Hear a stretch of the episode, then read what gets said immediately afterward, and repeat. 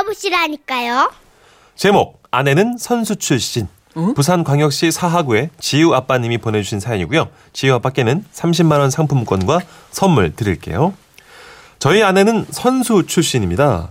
어릴 적부터 운동신경이 뛰어나 단거리 달리기, 높이 뛰기, 공 던지기, 멀리 뛰기 선수까지 다양한 종목에서 활약하며 담주 초등학교를 대표해서 담양군 대회까지 석권을 했다고 본인 입으로 얘기를 하는데요.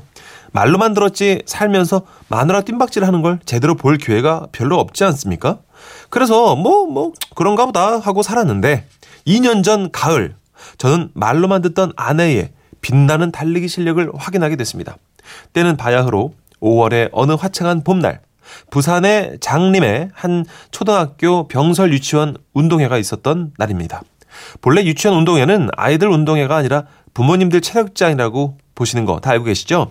그리고 그날 주목할 경기는 엄마들의 계주였습니다. 어. 운동장을 한 바퀴씩 뛰는 일반 계주와 장애물을 넘는 장애물 계주 두 가지 중에 아내는 장애물 계주 명단에 이름을 올렸는데요.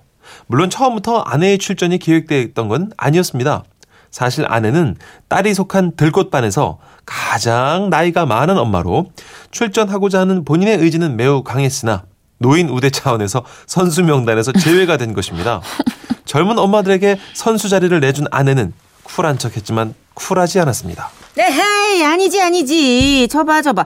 아니 저렇게 상체를 뒤로 젖히면 가속이 붙겠냐 안 붙겠냐? 아 답답하다 진짜. 상체를 숙이고 전방을 보면서 쭉쭉 이렇게 뛰어야지 사람아. 아나 진짜. 그러면서 혼자 진지하게 상체를 숙이고 제자리에서 뛰는 신용을 하대요.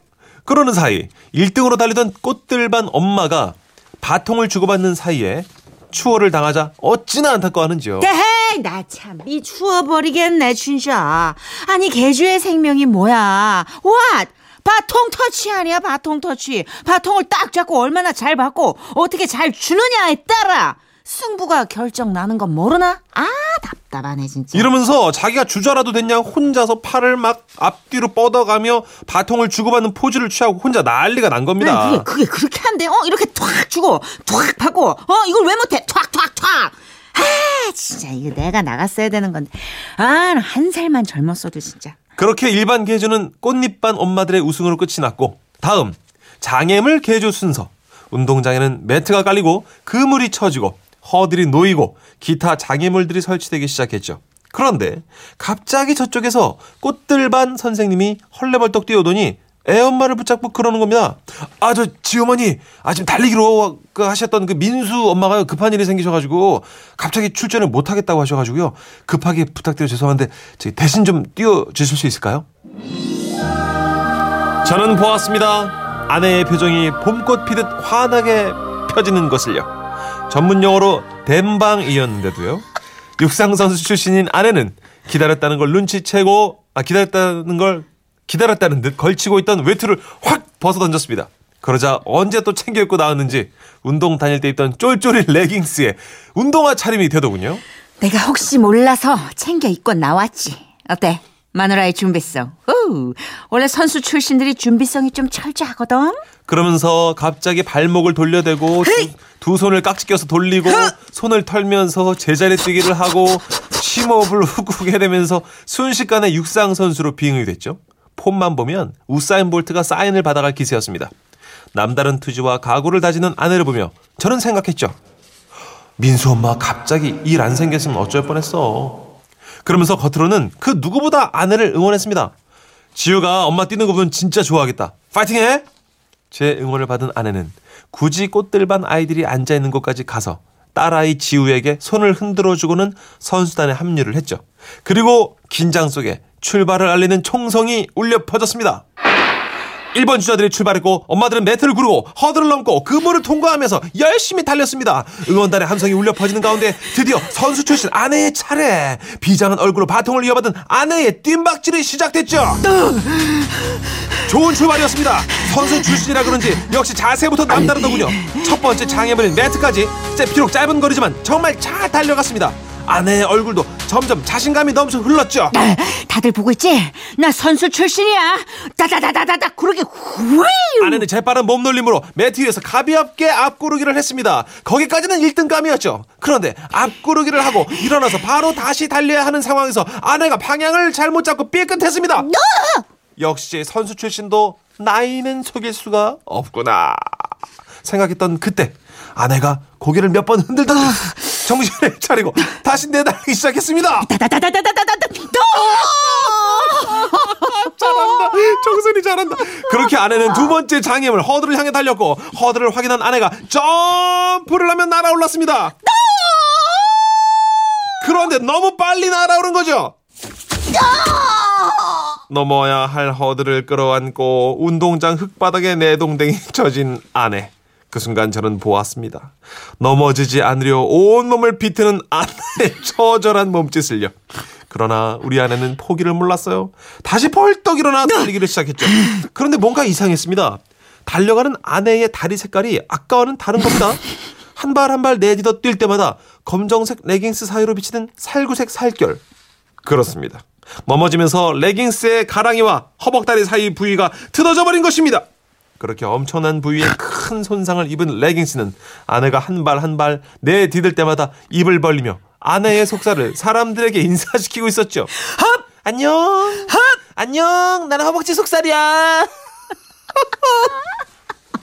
아내도 시원한 기분이 들었는지 아내 본인의 속살을 발견했고 깜짝 놀라 틀어진 부분을 손으로 잡고 달렸는데요. 그때 저와 눈이 딱 마주친 겁니다. 아내가 저를 향해 입을 뻥끗 떼더군요.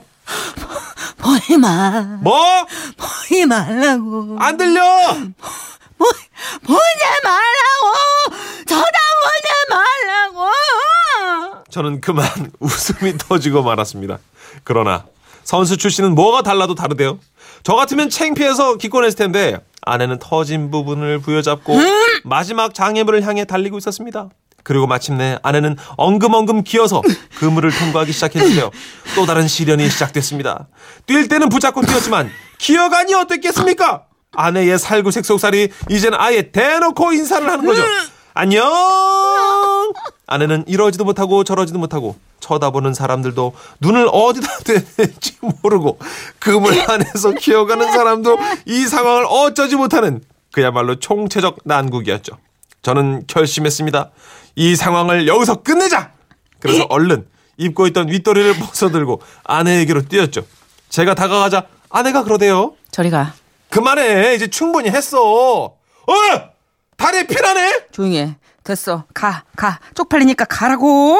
제 호의를 무시한 아내는 끝내 장애물을 통과했고 사람들의 걱정스러운 환호를 받으며 간신히 결승 지점에 꼴등으로 도착을 했는데요. 끈기와 집념의 선수 출신 아내에게 돌아온 건 딸아이의 대성 통곡이었습니다. 왜 왜? 아 지우야 왜? 엄마 꼴왜 왜? 달리기 더럽게 못해. 그 광경을 목격한 아내는 멍하니 혼자 중얼거렸습니다. 이게 아닌데. 아니야, 아니야. 이게 아니야. 그렇게 아니야, 아니야, 아내는 아니야, 아니야. 의무실에서 급한 대로 치료를 받았고요. 아니야. 위생 비닐 장갑 한 통과 빨간 고무 장갑 한 켤레를 받아들고 이게 선물인가 봐 이게 상품인가 봐 다리를 절룩거리며 눈물 범벅이 된 딸아이 지우를 안고 집으로 돌아왔습니다. 그렇게 상처뿐인 운동회가 끝나고 아내가 그러더라고요. 아니야. 오해하지 마. 아니야, 아니야. 이거 운동장 트랙이 너무 작아. 어? 커브가 너무 급해. 심해. 이게 정상적인 트랙이 아니야. 정상 트랙이면 이게 넘어질 수가 없어, 내가. 아, 이거 정말 심각하다. 이거 지우가 중학교 가면 어, 이거 큰 운동장에서 제대로 뛰어야 되는데. 아. 아, 아니야, 아니야.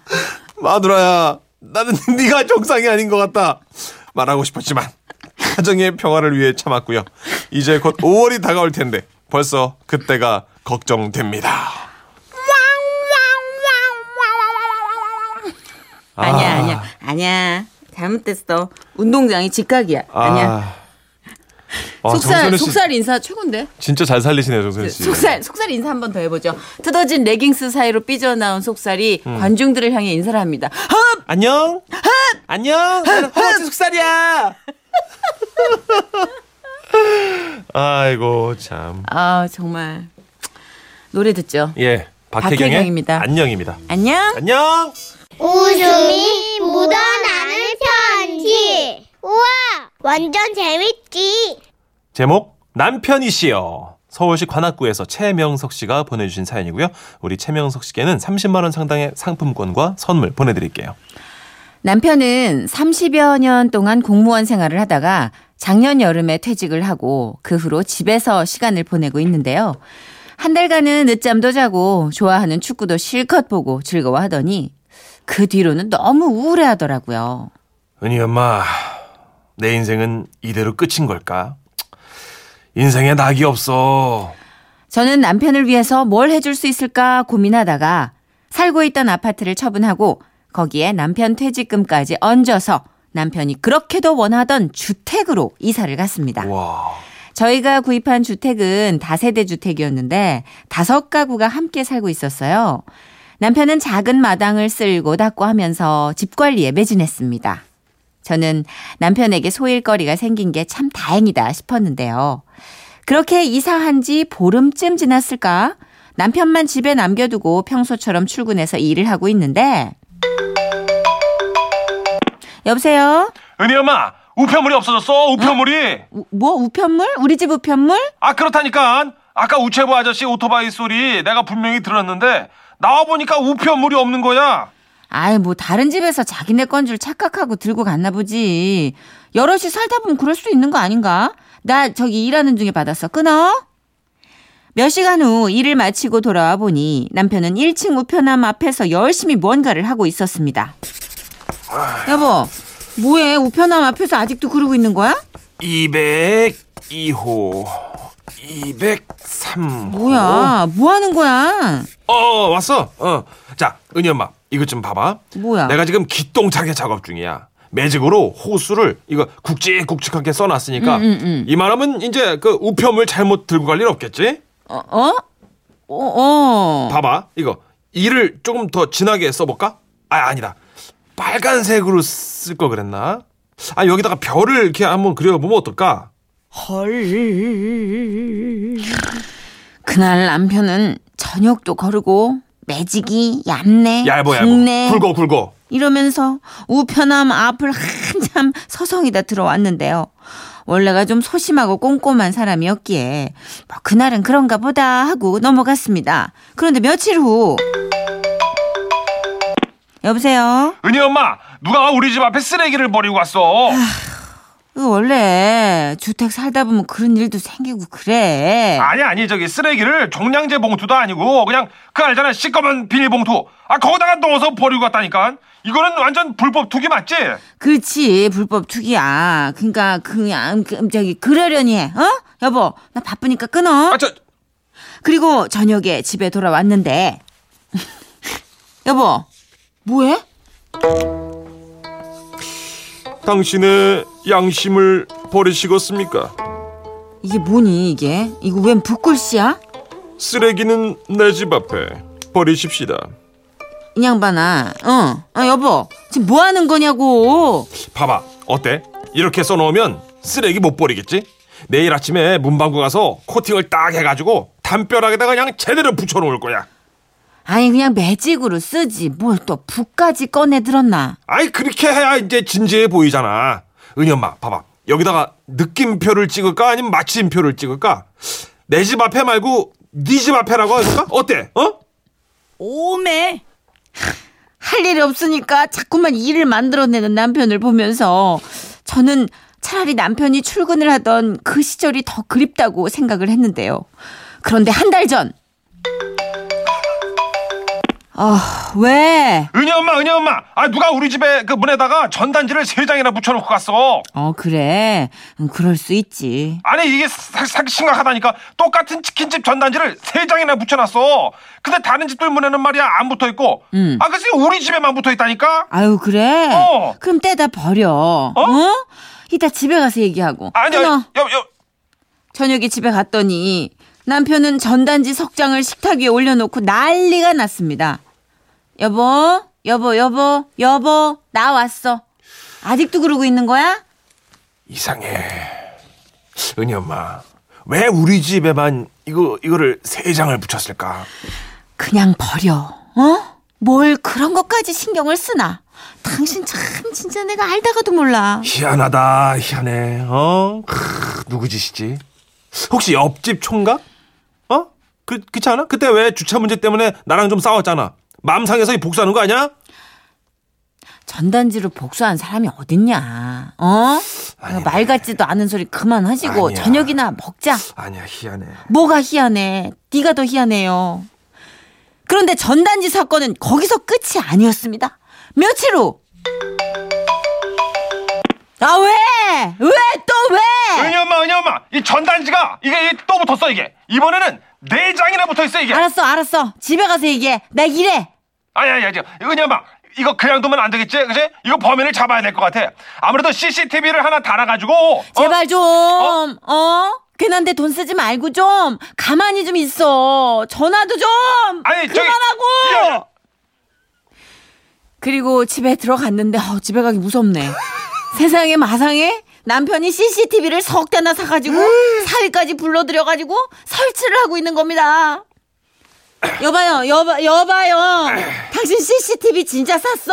어 이거 용산 가가지고 12개월 할부로 샀어 어머나. 이것만 있으면 이제 생각해봐 우표물 가져간 사람 쓰레기 버리고 간 사람 전단지 넉장 붙이고 간 사람 이 싹 다 잡아낼 수가 있다고 당신은 이제 아무 걱정 안 해도 돼 내가 딱 지켜보고 있을 거니까 그날부터 남편은 잠도 안 자고 밥도 안 먹고 텔레비전 앞에 앉아가지고 집에 설치해둔 CCTV 석 대를 관찰하느라 혼이 나가 있었습니다. 그런데 며칠이 지나도 그게 별 소득이 없었습니다. 내가 CCTV 단걸 범인이 한 거야 그렇지 않고서야 이렇게 전단지를 갑자기 안 붙일 수가 없어 석장도 붙이고 넉장도 붙이고 그랬는데 이게 갑자기 왜 안 나타나 이상해 이럴 리가 없어 며칠 후 며칠 후 왜? 오늘은 전단지 다섯 장 붙었어? 여보 범인 잡았어 진짜? 진짜 잡았어? 누구야? 옆집 총각이야? 아니 그게 있잖아 남편이 잡아낸 범인은 다름 아닌 우리 손자 지원이었습니다. 손자 지원이는요, 딸내 부부 퇴근이 늦을 때마다 학원이 끝나면 종종 우리 집에 와서 저녁까지 시간을 보냈는데요. 남편이 문 앞에 전단지가 붙어 있는 걸 보고 두어 번 치킨을 시켜준 적이 있었답니다. 근데 손자가 소화비만이라 가지고 치킨을 자주 먹으면 안 되거든요. 아 진짜 그래서 남편이 최근에는 치킨을 안 시켜줬나 봐요. 그랬더니 이 녀석이 아니 글쎄 치킨집 전단지가 많이 붙어 있으면 내가 또 시켜줄 줄 알고 남의 집에 붙어 있는 전단지까지 싹 떼와가지고 우리 집에다 붙여놓은 거야. 아휴 오늘도 그 짓을 하고 있는 거를 내가 CCTV로 딱 발견했다니까. 은희 엄마 내가 지원이더러 전단지에다가 반성문 쓰라 그랬어. 나 잘했지? 이렇게 하면 할아버지가 치킨을 사줄 수 있을 거라 생각했어. 할아버지 내 할아버지니까.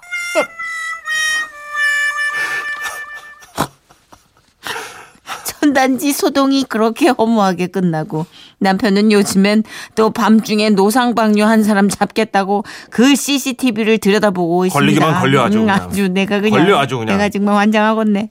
가만 보니까 CCTV 값 할부가 아직 11개월이나 남았는데 처박아 두면 제가 불같이 화낼 것 같아서 그냥 쓸모 있는 척 하려고 일부러 더 들여다보는 것 같습니다.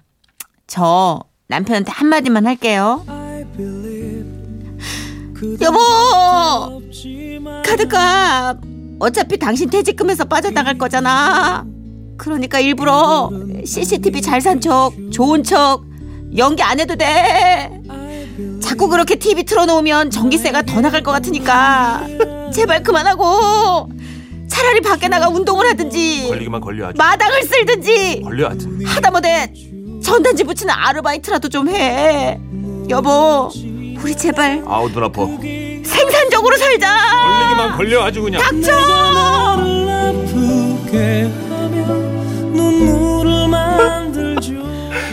박희영 씨가요.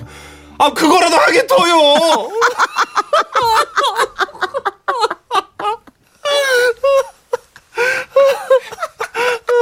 아, 그거라도 하게 두래요. 좀 그니까 좀. 왜 그래? 아 뭐라도 해야지 그럼 가만 사람이 누워 있어요? 그러면 제가 봤을 때 이분은 아이, 그거 안 하시면 딴 사고를 치시고 병나 병나. 그냥 CCTV 세대가 예. 고맙다, 맞다. 아. 박희영 씨가 정답을 말씀하셨네요. 예.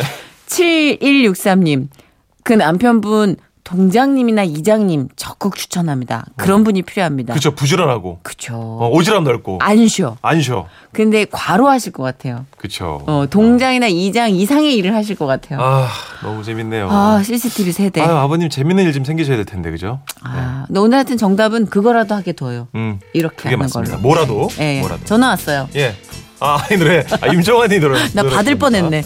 그냥 걸었어.